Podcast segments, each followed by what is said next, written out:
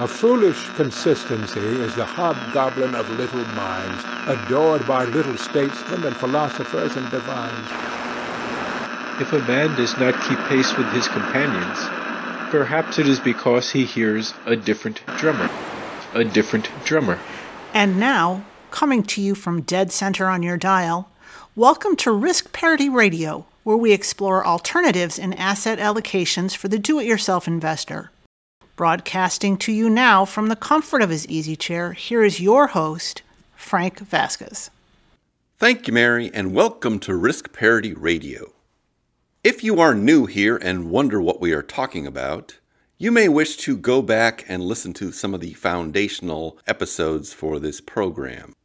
And those are episodes 1, 3, 5, 7, and 9. One of our listeners, Karen, has also reviewed the entire catalog and has additional recommendations as foundational episodes. Ain't nothing wrong with that.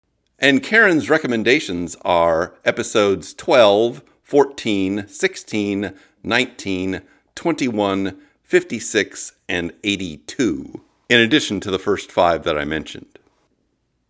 Now, I realize women named Karen get a bad rap these days, but I assure you that all of our listeners are intelligent, thoughtful, and savvy. Yes! And don't forget that the host of this program is named after a hot dog.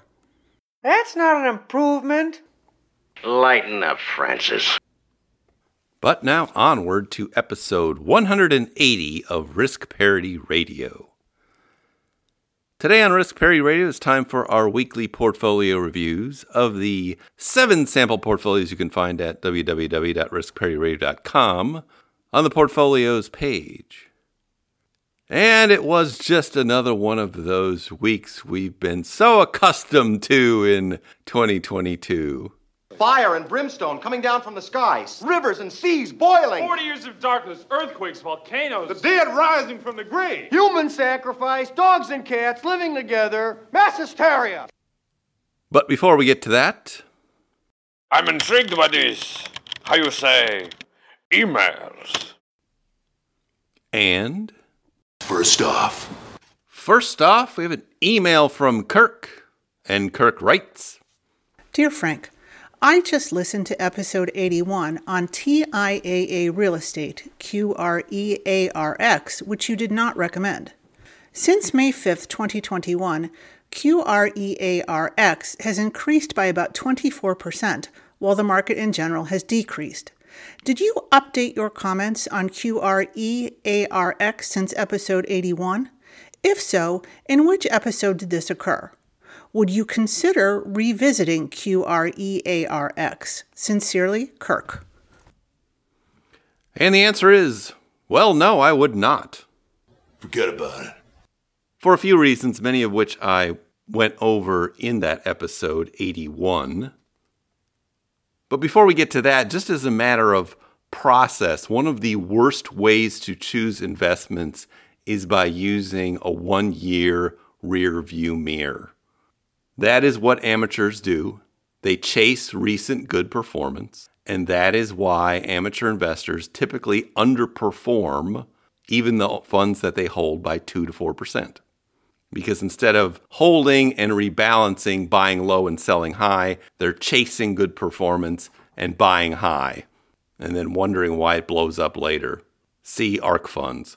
You can't handle the crystal ball. So just because something had a good year last year is no reason to buy it. In fact, it is a reason not to buy it. None of the key parameters of this real estate account, and it's not a fund, it's an account within a variable annuity. But anyway, none of them have changed. It still has a 10 year return of 7.82%, since inception, 6.54%. Those are not great performance numbers for a REIT. They're just not. Now, I'll link to a TIAA real estate account summary in the show notes.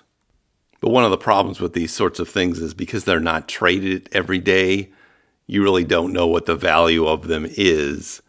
And they publish a value every month or quarterly.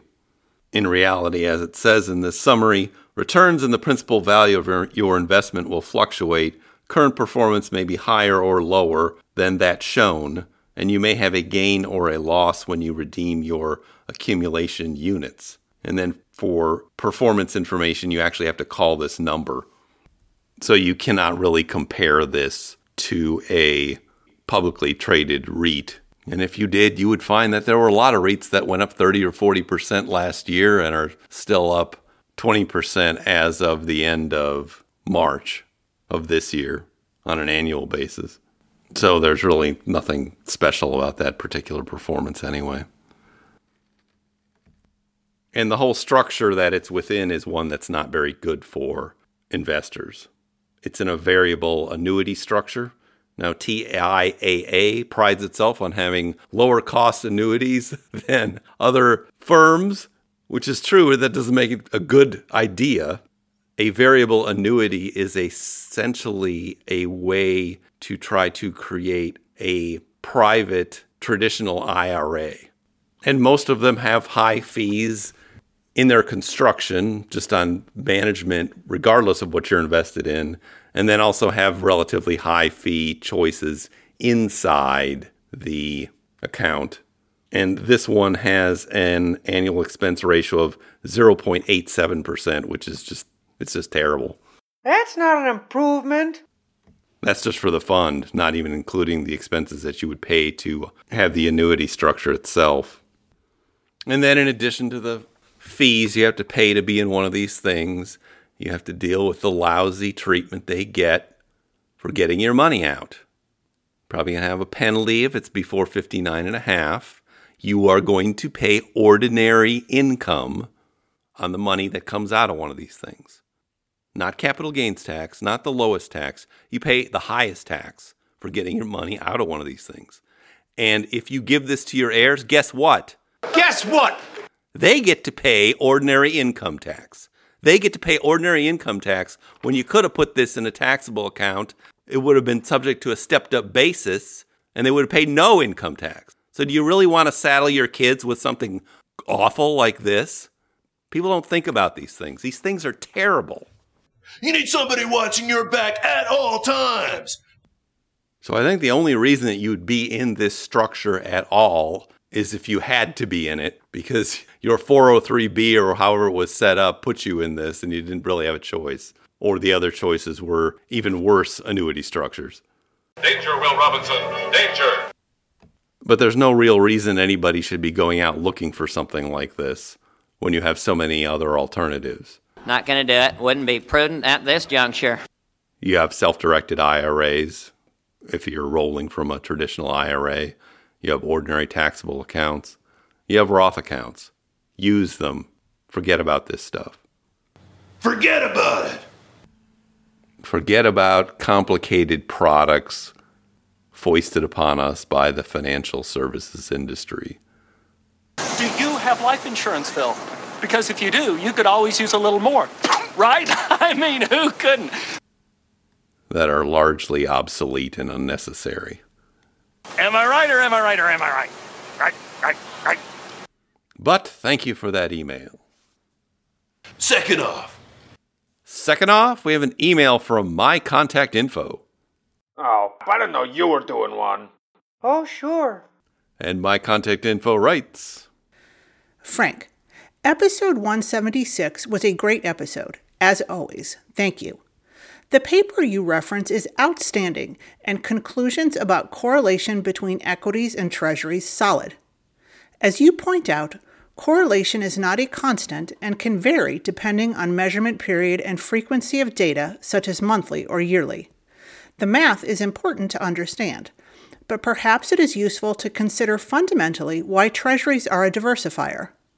These fundamental differences, such as duration and issuer, are the cause of the correlation benefit.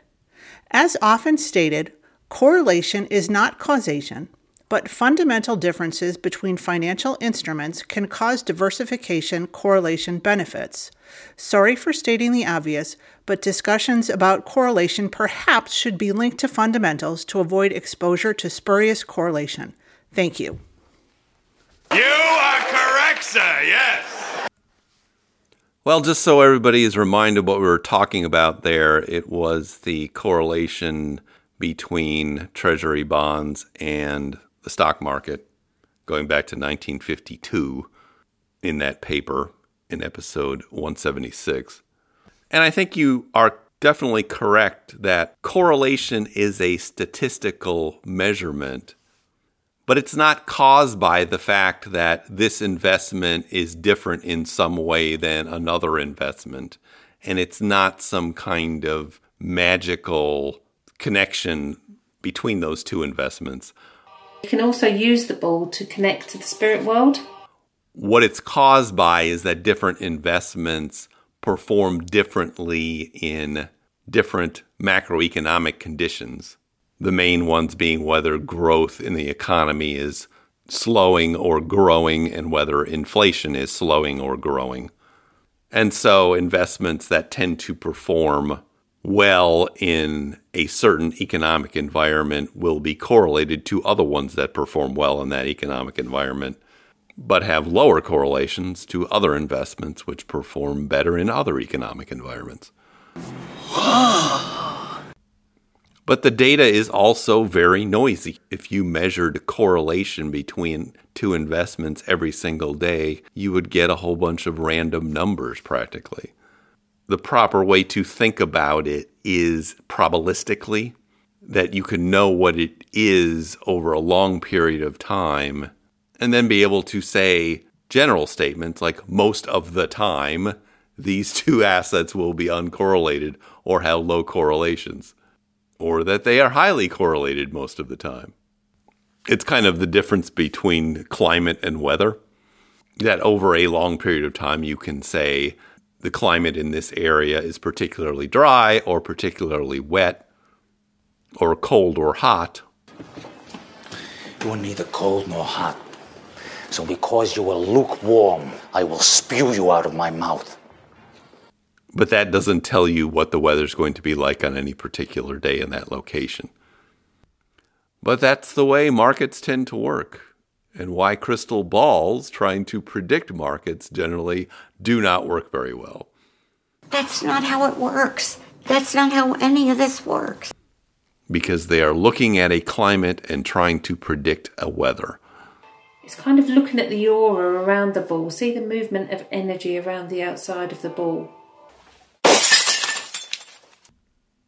Or in the worst cases, saying things like, well, the average rainfall here is 10 inches, and we've only had 8 inches so far this year, and there's only two weeks left in the year. Therefore, we're going to have 2 inches of rain likely in the next two weeks.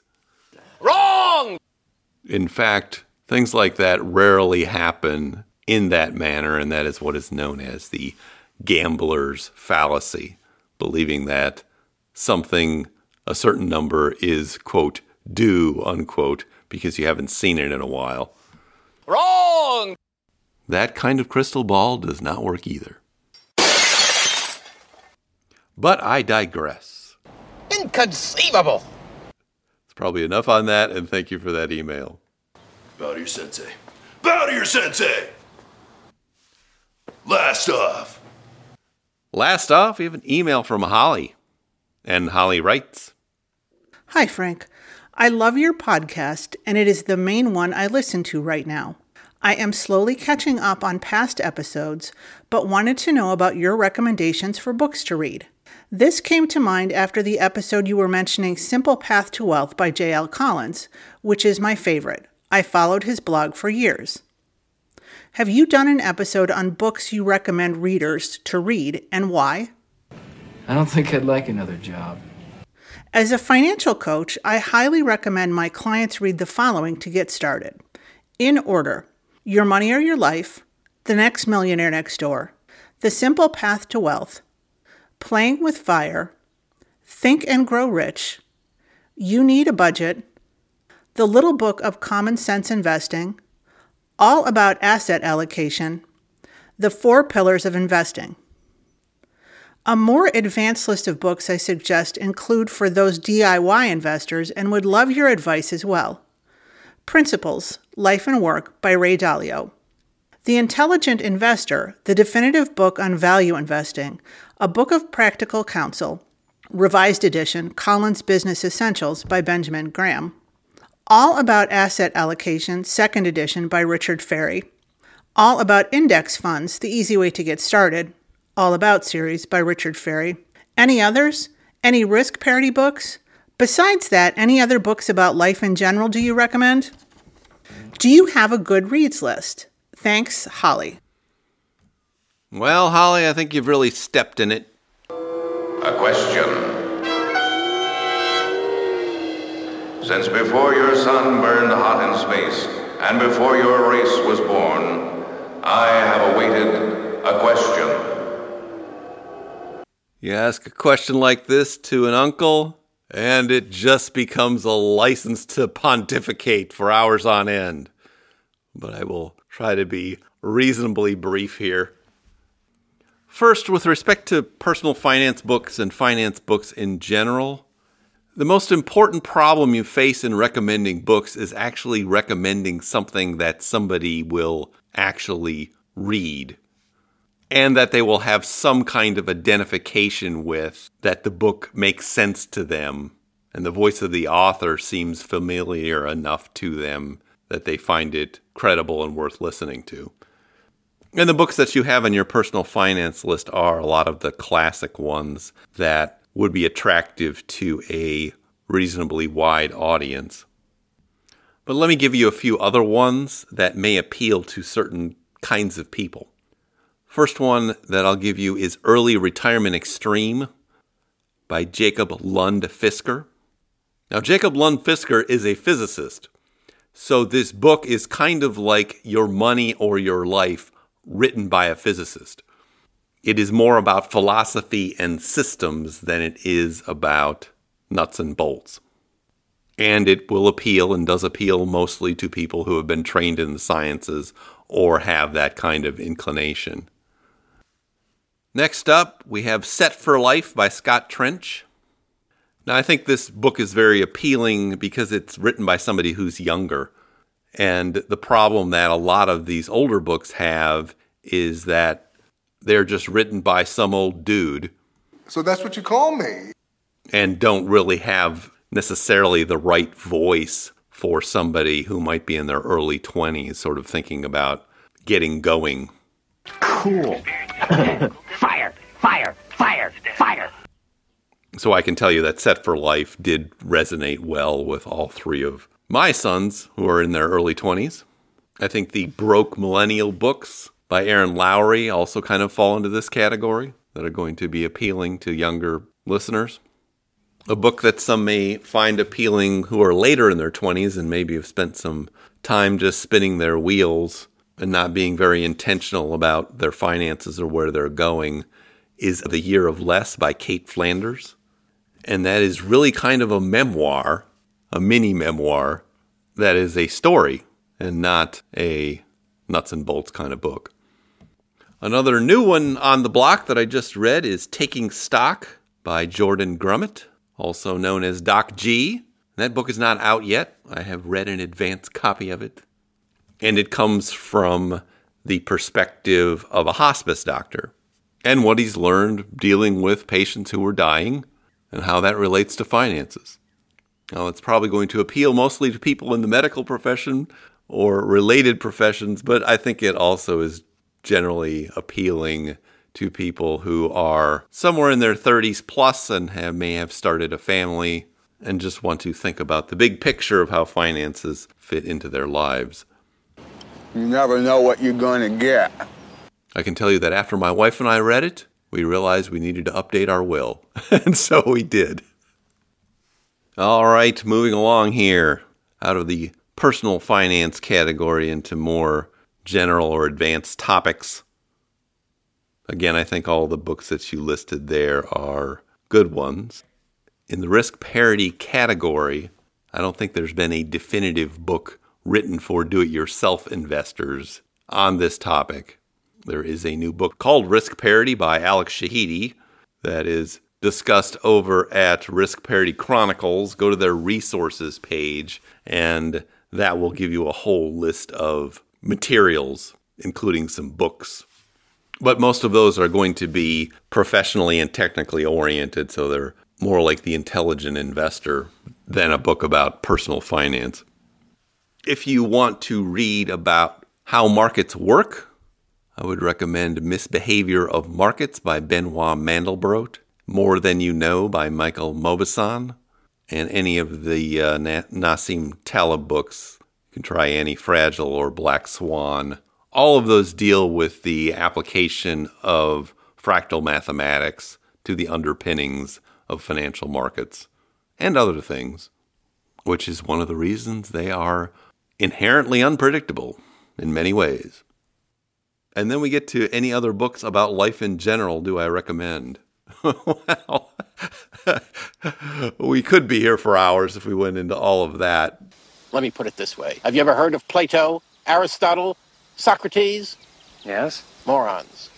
Let me just give you a few. So Good They Can't Ignore You by Cal Newport is something just about everybody should read, and especially young people graduating from high school. That's the perfect book for them to read at that age. And the theme of that book is that the advice to, quote, follow your passion, unquote, is bad advice for most people most of the time. And what people really should be doing is going out, trying things, and developing skills because the skills will lead to the passions. And along those lines, there are a number of other books that I would read or recommend that go to this idea of what makes a particular activity valuable to participate or not to participate. How do I decide what to do to do with myself? Do I want to climb a mountain? Do I want to plant a garden? Do I want to make a podcast? A good book to read on that topic is Drive by Dan Pink. There's an excellent 10 minute animated YouTube video that summarizes it that I'll link to in the show notes. What's going on? Why are, why are people doing this? Why are, they, why are these people, many of whom are technically sophisticated, highly skilled people who have jobs? Okay? They have jobs. They're working at jobs for pay, doing challenging, doing sophisticated techno- technological work. And yet, during their limited discretionary time, they do equally, if not more, technically sophisticated work, not for their employer, but for someone else for free. And it's directed at businesses trying to motivate employees. But one of the main findings is that the kinds of activities that people find the most fulfilling involve three components autonomy, mastery, and purpose. And so that gives you a way of evaluating whether you want to do something or not. Does this involve components of autonomy, mastery, and purpose? Now, expanding on that, we have books by Steven Kotler, who writes a lot about flow. Flow is the same outfit every day. It's an insult to my creativity. Or flow states, which was a concept developed by a psychologist named Mihaly Csikszentmihalyi. Now, being in a flow state is one of the joys of life and is that feeling of being completely integrated with your surroundings, the people that are there, the activity that you are involved with. Athletes call it being in the zone, but it can actually be achieved in all kinds of different activities, from meditation to singing in a choir to engaging in extreme sports or even to writing. A couple of good books about that and incorporating these ideas of autonomy, mastery, and purpose are Art of Impossible by Steven Kotler, written, I think last year he wrote that, and Rise of Superman, which is one he wrote about five or six years ago about people engaged in extreme sports and why they do it. Two other things I think just about everybody would benefit from reading would be the essay Self Reliance by Ralph Waldo Emerson, where you can get a book of self reliance and other essays, part of which is the first thing you hear when you listen to this podcast. Just about all books and ideas in the self improvement genre are actually rooted in Emerson and Thoreau, so you might as well go and read the originals. Yes, the old ones, the ones who made us. You can also read the works of a author named James Allen, who wrote a whole bunch of stuff around 1900, the most popular of which is called As a Man Thinketh, which is also basic foundational material for all motivational speakers and the like. The old ones here, the ones who made us, yes. Yes, it is still in my memory banks. Everybody should read Man's Search for Meaning by Viktor Frankl. And that also gets at the idea of finding purpose in life and life's activities. And to cap this all off, there are three topics that I like to read about and investigate a lot, besides this finance stuff, some of which relate, is related to this finance stuff. One is prospect theory or behavioral economics. The best book there is Thinking Fast and Slow by Danny Kahneman. Another nice book in that area is Predictably Irrational by Dan Ariely. The second area I like to read about is fractal mathematics and how it applies to nature, finances, and other things. I already mentioned a couple of books in the finance area by Mandelbrot and Mauboussin. A couple of nice books in that area by Mark Buchanan are Ubiquity Why Catastrophes Happen, and another one called Forecast What Physics, Meteorology, and the Natural Sciences Can Teach Us About Economics. And a third topic I'm very interested in is mimetic theory, which are ideas of Rene Girard. And that is generally why we want things and how it creates conflicts. I'll just give you one book there that came out very recently that makes this topic more accessible for more people. It's by Luke Burgis, and it's called Wanting the Power of Mimetic Desire in Everyday Life. And if you are interested in more of that stuff, I have a dormant blog website called Prospecting Mimetic Fractals that I will link to in the show notes. You are talking about the nonsensical ravings of a lunatic mind. But I have not written on it in several years. But that is certainly enough of that for one sitting. Shut it up, you. Shut it up, me. And so thank you for that email and the soapbox. Okay, everybody, everybody chill. And now for something completely different. Well, what is that? What is that? What is it? And of course, the something completely different is our weekly portfolio reviews of the seven sample portfolios at www.riskparityradio.com on the portfolios page. Looking at these horrible markets last week, just when you think it couldn't get any worse. Oh, no, not the beast! Not the beast! Ah! The S&P 500 was down 5.05%. The Nasdaq was down 5.6%. Gold was up 1.15%. I love gold! Long term Treasury bonds represented by the fund TLT were down 2%. REITs represented by the fund REET were down 6.22%. They were the big loser last week. Commodities represented by the fund PDBC were up 1.48%. Seems like a theme this year. That is the straight stuff, oh Funkmaster. And preferred shares represented by the fund PFF were down 3.59%. There was lots of the usual turmoil over inflation and the anticipated rate increases by the Federal Reserve.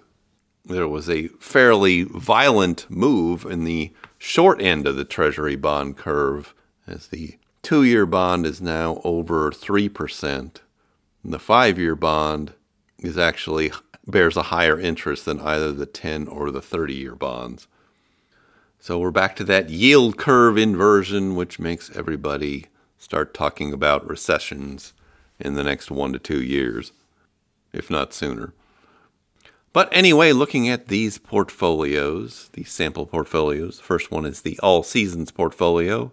This one is 30% in stocks, 55% in intermediate and long term treasury bonds, and the remaining 15% divided into a gold fund, GLDM, and a commodities fund, PDBC, It was down 2.16% for the week. It is down 13.3% year to date and is down 1.33% since inception in July 2020.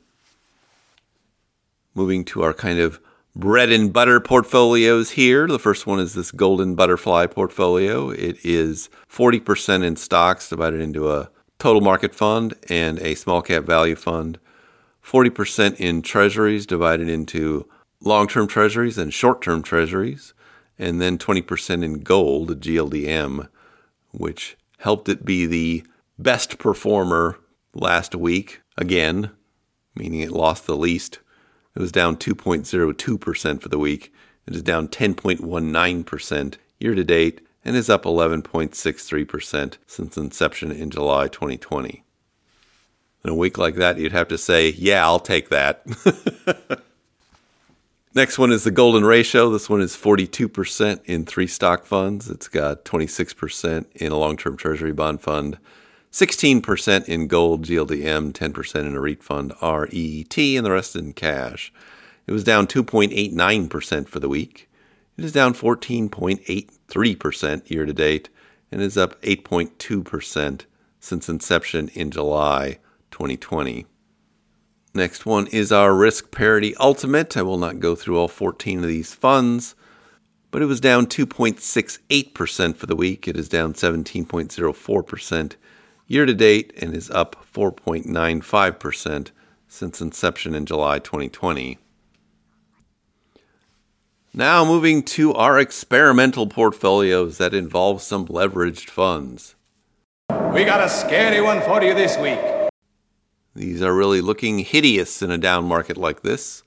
Look away, I'm. I'm hideous.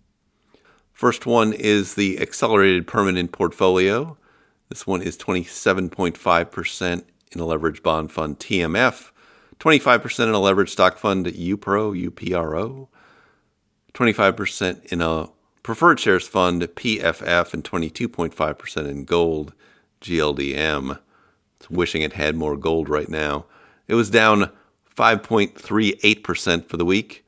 It is down 31.14% year to date and is down 6.36% since inception in July 2020. It's looking kind of like the NASDAQ these days. And the next portfolio is the aggressive 50 50. This one is the most leveraged and the least diversified of these portfolios and suffers a lot for both of those reasons. You can't handle the gambling problem. It has 33% in a leveraged stock fund UPRO, 33% in a leveraged bond fund TMF, and the remainder is divided into a preferred shares fund and an intermediate treasury bond fund. So it's basically half stocks and half bonds with leverage. It was down 7.08% for the week. It is down 39.3% year to date and is down 10.81% since inception in July 2020. And that is becoming one ugly experiment. What happened to your face? It looks like an old catcher's mitt. We run ugly experiments here, so you don't have to. And our last portfolio is the levered golden ratio portfolio. This one is levered up about 1.6 to 1. And it has in it 35% in NTSX, which is a composite S&P 500 and Treasury bond fund, 25% in gold, GLDM, 15% in a REIT O, 10% each in a leveraged small cap fund, TNA, and a leveraged bond fund, TMF, and the remaining 5% in a volatility fund and a Bitcoin fund. It was down 3.83% for the week. It was down 19.54% year to date and is down 15.98% since inception in July 2021. It's not yet a year old. But it's interesting if it were not leveraged, it would actually be down about 12.2% year to date. Hopefully, things will improve for all of us next week, but it does seem to feel like the beatings shall continue until morale improves. Well, uh, how are we supposed to know when that is? You won't. I'll let you know. But now I see our signal is beginning to fade. If you have comments or questions for me, please send them to frank at riskparityradio.com. That email is frank at riskparityradio.com. Or you can go to the website, www.riskparityradio.com, and put your message into the contact form, and I'll get it that way. If you haven't had a chance to do it, please go to your favorite podcast provider and like, subscribe, give me some stars, a review. That would be great. Okay. Thank you once again for tuning in. This is Frank Vasquez with Risk Parity Radio, signing off. All we need to do is get your confidence back, so you can make me more money. Y'all be wearing gold plated diapers. The Risk Parity Radio Show is hosted by Frank Vasquez. The content provided is for entertainment and informational purposes only and does not constitute financial, investment, tax, or legal advice. Please consult with your own advisors before taking any actions based on any information you have heard here, making sure to take into account your own personal circumstances.